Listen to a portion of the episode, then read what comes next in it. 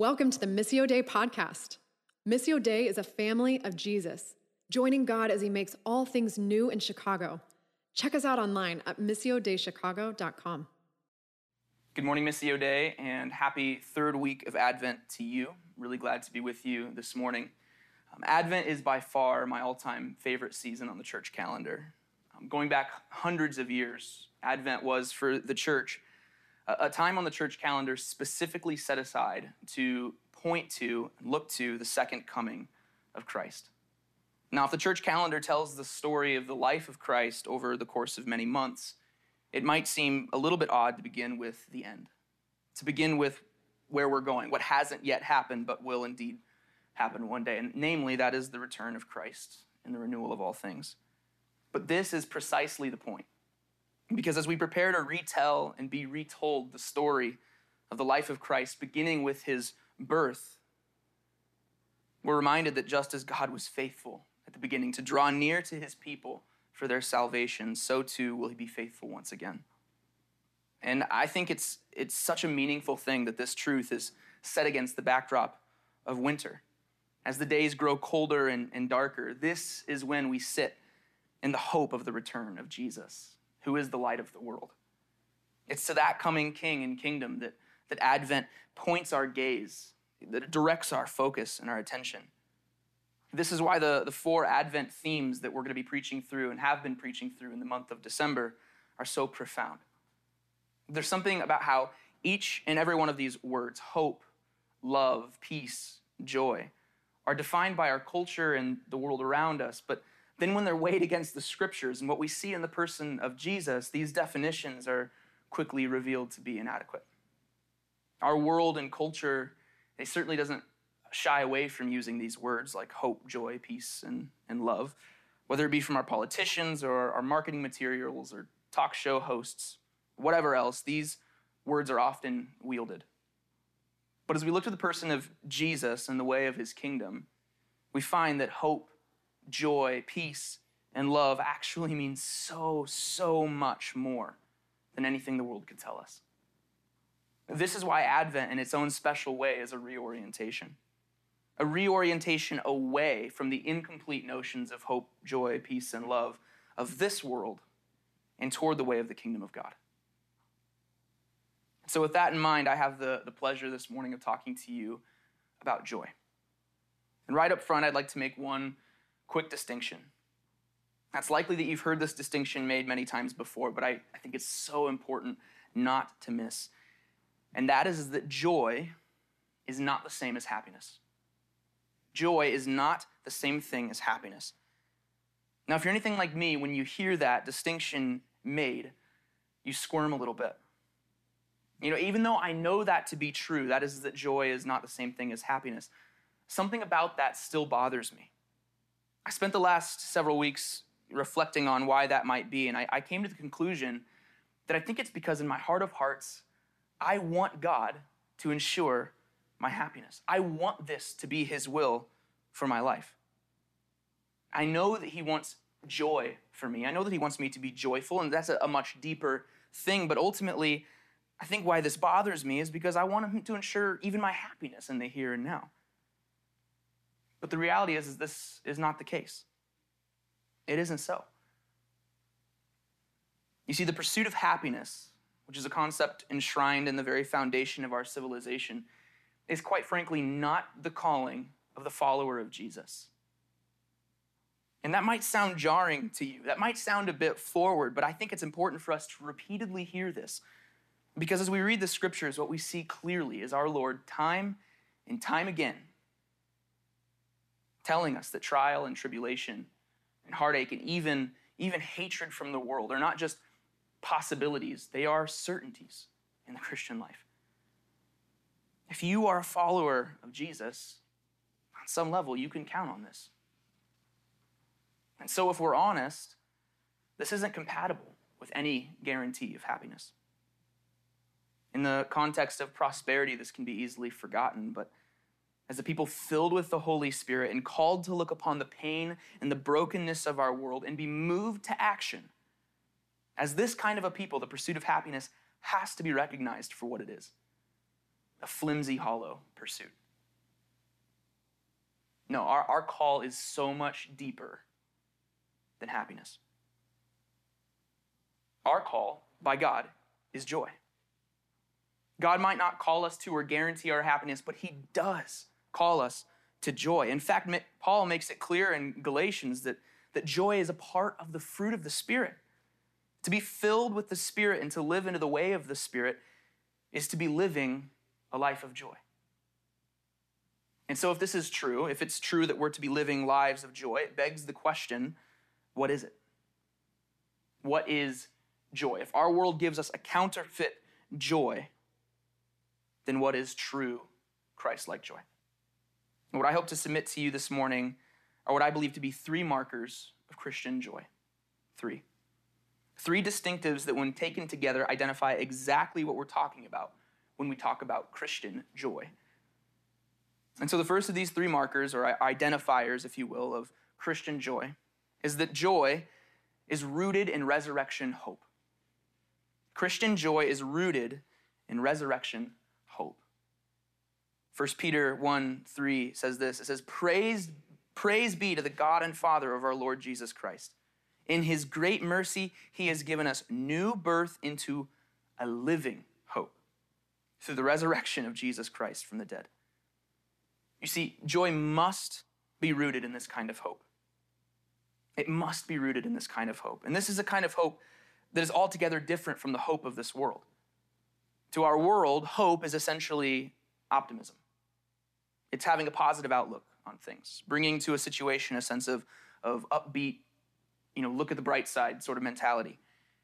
And this, of course, like happiness, is not a bad thing in and of itself. It's perfectly good to be an optimistic person. I tend to think I'm an optimist. But having this sort of disposition is not the same thing as hope, especially not the kind of hope we see talked about and exemplified throughout the scriptures. Being able to look at the bright side has its benefits, but truth is, you know, so much of what we're talking about. The truth is that so much of what we're talking about and what's taking place in our world, it doesn't have a bright side. There is no bright side to early death, to miscarriage. There is no bright side to, to poverty or, or sex trafficking or, or starvation. There is no positive spin to be put on racism or segregation. No. See, tragedy and brokenness like this requires more than a positive spin. It demands more than optimism or, or comforting, comforting tropes. It requires hope. And hope, this kind of hope that I'm calling resurrection hope, is rooted not in whether things go a certain way in the moment, but is instead rooted in an assurance of faith. A confidence that God will do what he has said he will do a faith that the God of restoration has not abandoned our world to decay, a faith that just as Christ was assuredly raised from the dead, so too will we be raised to eternal new life, a faith that Christ is indeed coming again. And though we do not know the moment this renewal will happen, just as sure as the resurrection, we know that it will come to pass. This hope, this resurrection hope, is imperative to understanding joy. You see, to look upon our circumstances or the state of the world and to see corruption and, and deep brokenness, and yet choose to hold fast to our assurance of faith that God will one day make it all new again. This is what makes joy in every circumstance possible. And ultimately, that's the difference between happiness and joy. Whereas happiness is dependent upon circumstances, joy is not. Joy is big enough for loss. Joy is big enough for sorrow. The joy of Christ is big enough for sadness and even depression. I think that's why Paul, in, in, in his letter written to the Philippian believers, said, Always be full of joy in the Lord. Always be full of joy. Certainly, he didn't believe that the Philippians weren't facing persecution and, and hatred and even death. They were. And furthermore, Paul himself was writing this letter to the church in Philippi from a prison cell. Think about that. What we see here in this kind of joy is, is something so much bigger than one's state or one's circumstances. I'll never forget the opportunity that my wife and I, Rachel, had to, to visit uh, uh, the, the country of Zambia in 2015. We went there to spend a couple of weeks on one of the Bible colleges there, about two hours outside of the capital of Lusaka. We were honored to spend a couple of weeks just getting to know people there and, and participating in, in a couple of their classes.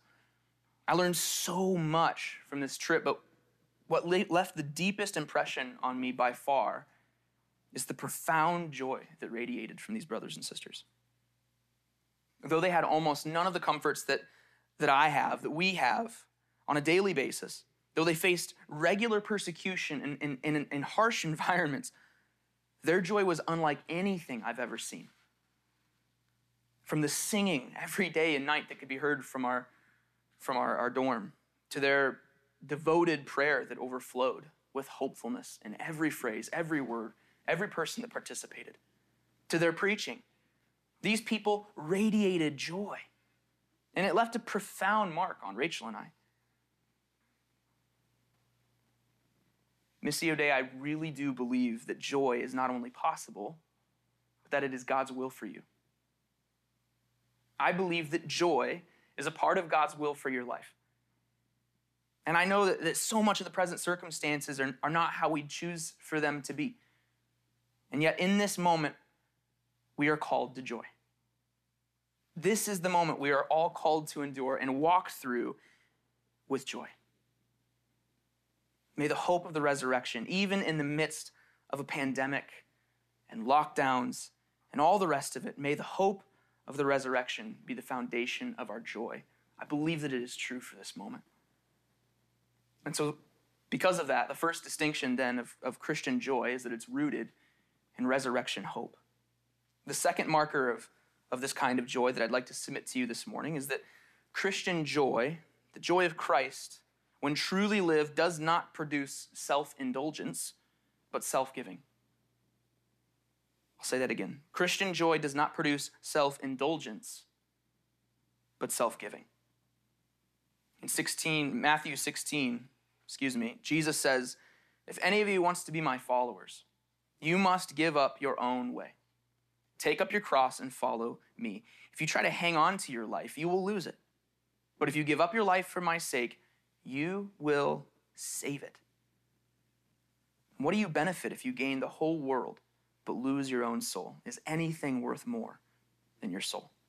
Now, just to briefly go back to one of the initial, initial distinctions that I made, if earthly happiness is our pursuit, then inevitably what will drive us in life is that which contributes most that feeling of happiness, whether it be the jobs that we take or, or how we invest our finances or the way in which we spend our weekend. All of it will revolve around the primary question of how does or does this contribute to my pleasure? But the irony of this, and, and this is no secret, is that, that this way of pursuing happiness often, if not all the time, leads to the most severe kind of unhappiness.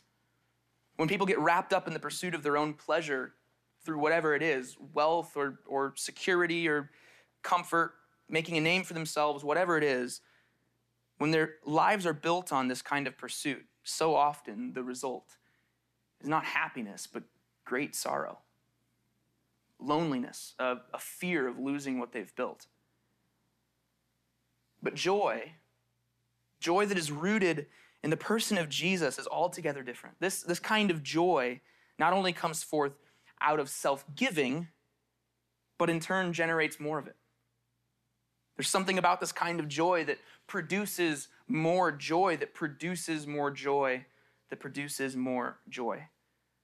Mother Teresa once famously said that a joyful heart is the normal result of a heart burning with love.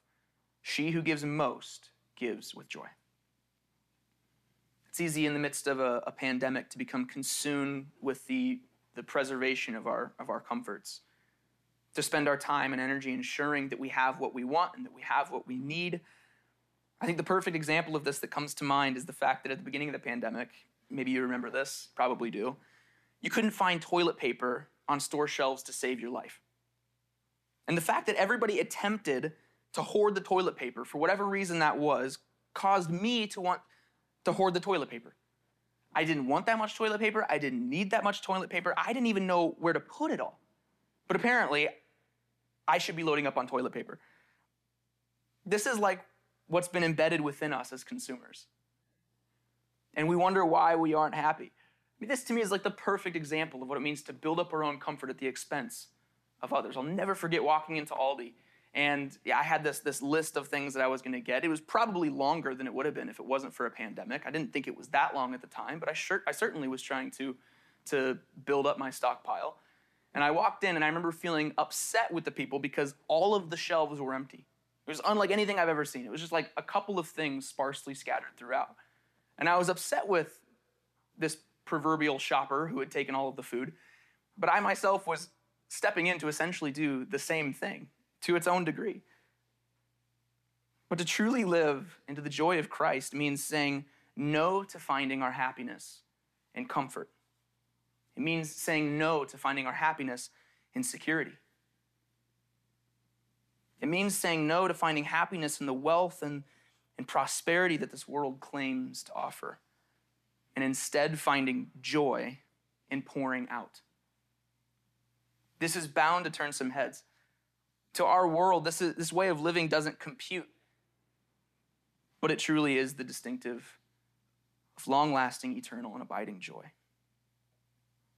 The third distinctive that I'd like to put forth this morning is that when the people of God live into the joy of Christ, the world always takes notice.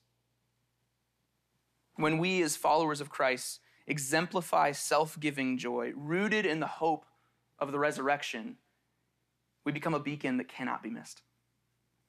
And oh my goodness, do we live in a world longing to see this beacon, a world longing to see and experience true joy. In a day and age where divisiveness and anger rule the day, a country plagued by rising suicide rates, a city with rising murder rates, rising civil unrest and disdain for the state of things. We live in a world, whether it knows it or not, that longs to know true joy. And as I said before, Christian joy doesn't, doesn't gloss over sadness. It doesn't suggest that the answer is to gloss over anyone's anger. Quite to the contrary, actually. To live into the joy of Christ means that we see the hurt, that we hear the hurt, and that we acknowledge it as legitimate and yet point to something greater. You see, Christian joy always points to something greater. It points to the goodness of God at every turn, rejoicing in the truth that He is faithful to fulfill His promises. What if we lived in such a way that our neighbors took notice of this? And, and this isn't supposed to be 30,000 feet theoretical stuff. This, this is supposed to be tangible. I, I mean this. What if we engaged our coworkers and our classmates and our neighbors each and every day? What if we engaged social media in such a way that that it caused the world, it caused others around us to ask questions. Like literally ask questions, tap you on the shoulder and say, listen, how, how is it? How is it that you have lost your job and yet you still talk of the goodness of God? You've lost your income stream and yet you still care about me. You care about what I'm going through and walking through. How is this possible? How is it possible that you've been diagnosed with cancer? And yet you still lean into and speak of your assurance that God is faithful and He is always enduring in love. How is this possible? How is it possible that all, after all of this, you are still rejoicing? It's not that you smile all the time and never cry. It's, it's not that at all. It's, it's something much deeper than that. What if we lived in such a way that the world asked us these things? That those around us in our day to day saw with their own eyes and said, There's something different here. There's, there's something very, very different going on here in this person. I'm over time this morning, but I, would like to close with this quote from Dietrich Bonhoeffer. Written only days before being executed by the Nazis, he wrote this This joy, which no one shall take from us, belongs not only to those who have been called home, but also to us who are alive. We are one with them in this joy, but never in melancholy. How are we going to be able to help those who have become joyless and discouraged if we ourselves are not borne along by courage and joy? Nothing contrived or forced is intended here, but something bestowed and free. Joy abides with God and it comes down from God and embraces spirit, soul, and body. And where this joy has seized a person, there it spreads, there it carries one away, there it bursts open closed doors. You know, a sort of joy exists that, that knows nothing at all of the heart's pain, anguish, and dread. It does not last. It can only numb a person for a moment. But the joy of God has gone through the poverty of the manger and the agony of the cross. That is why it is invincible, irrefutable.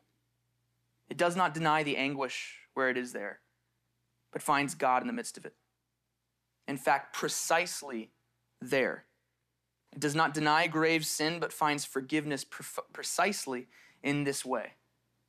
It looks death straight in the eyes, but it finds life precisely within it. What matters is this joy that has overcome. My prayer and hope for you, Missio Dei, as we get ready to close out a uh, doozy of a year, is that no matter the uncertainty or chaos that this present moment brings, or whatever moment is to follow, may the joy of the Lord be your strength. May the joy of the Lord be our strength as the body of Christ. May we be a people known for our rejoicing because of what Jesus has done and his promise to do. Amen. Thanks for tuning in. We love to keep the conversation going. Find a weekly gathering or gospel community in a neighborhood near you. To find out more, check us out online at missiodeichicago.com.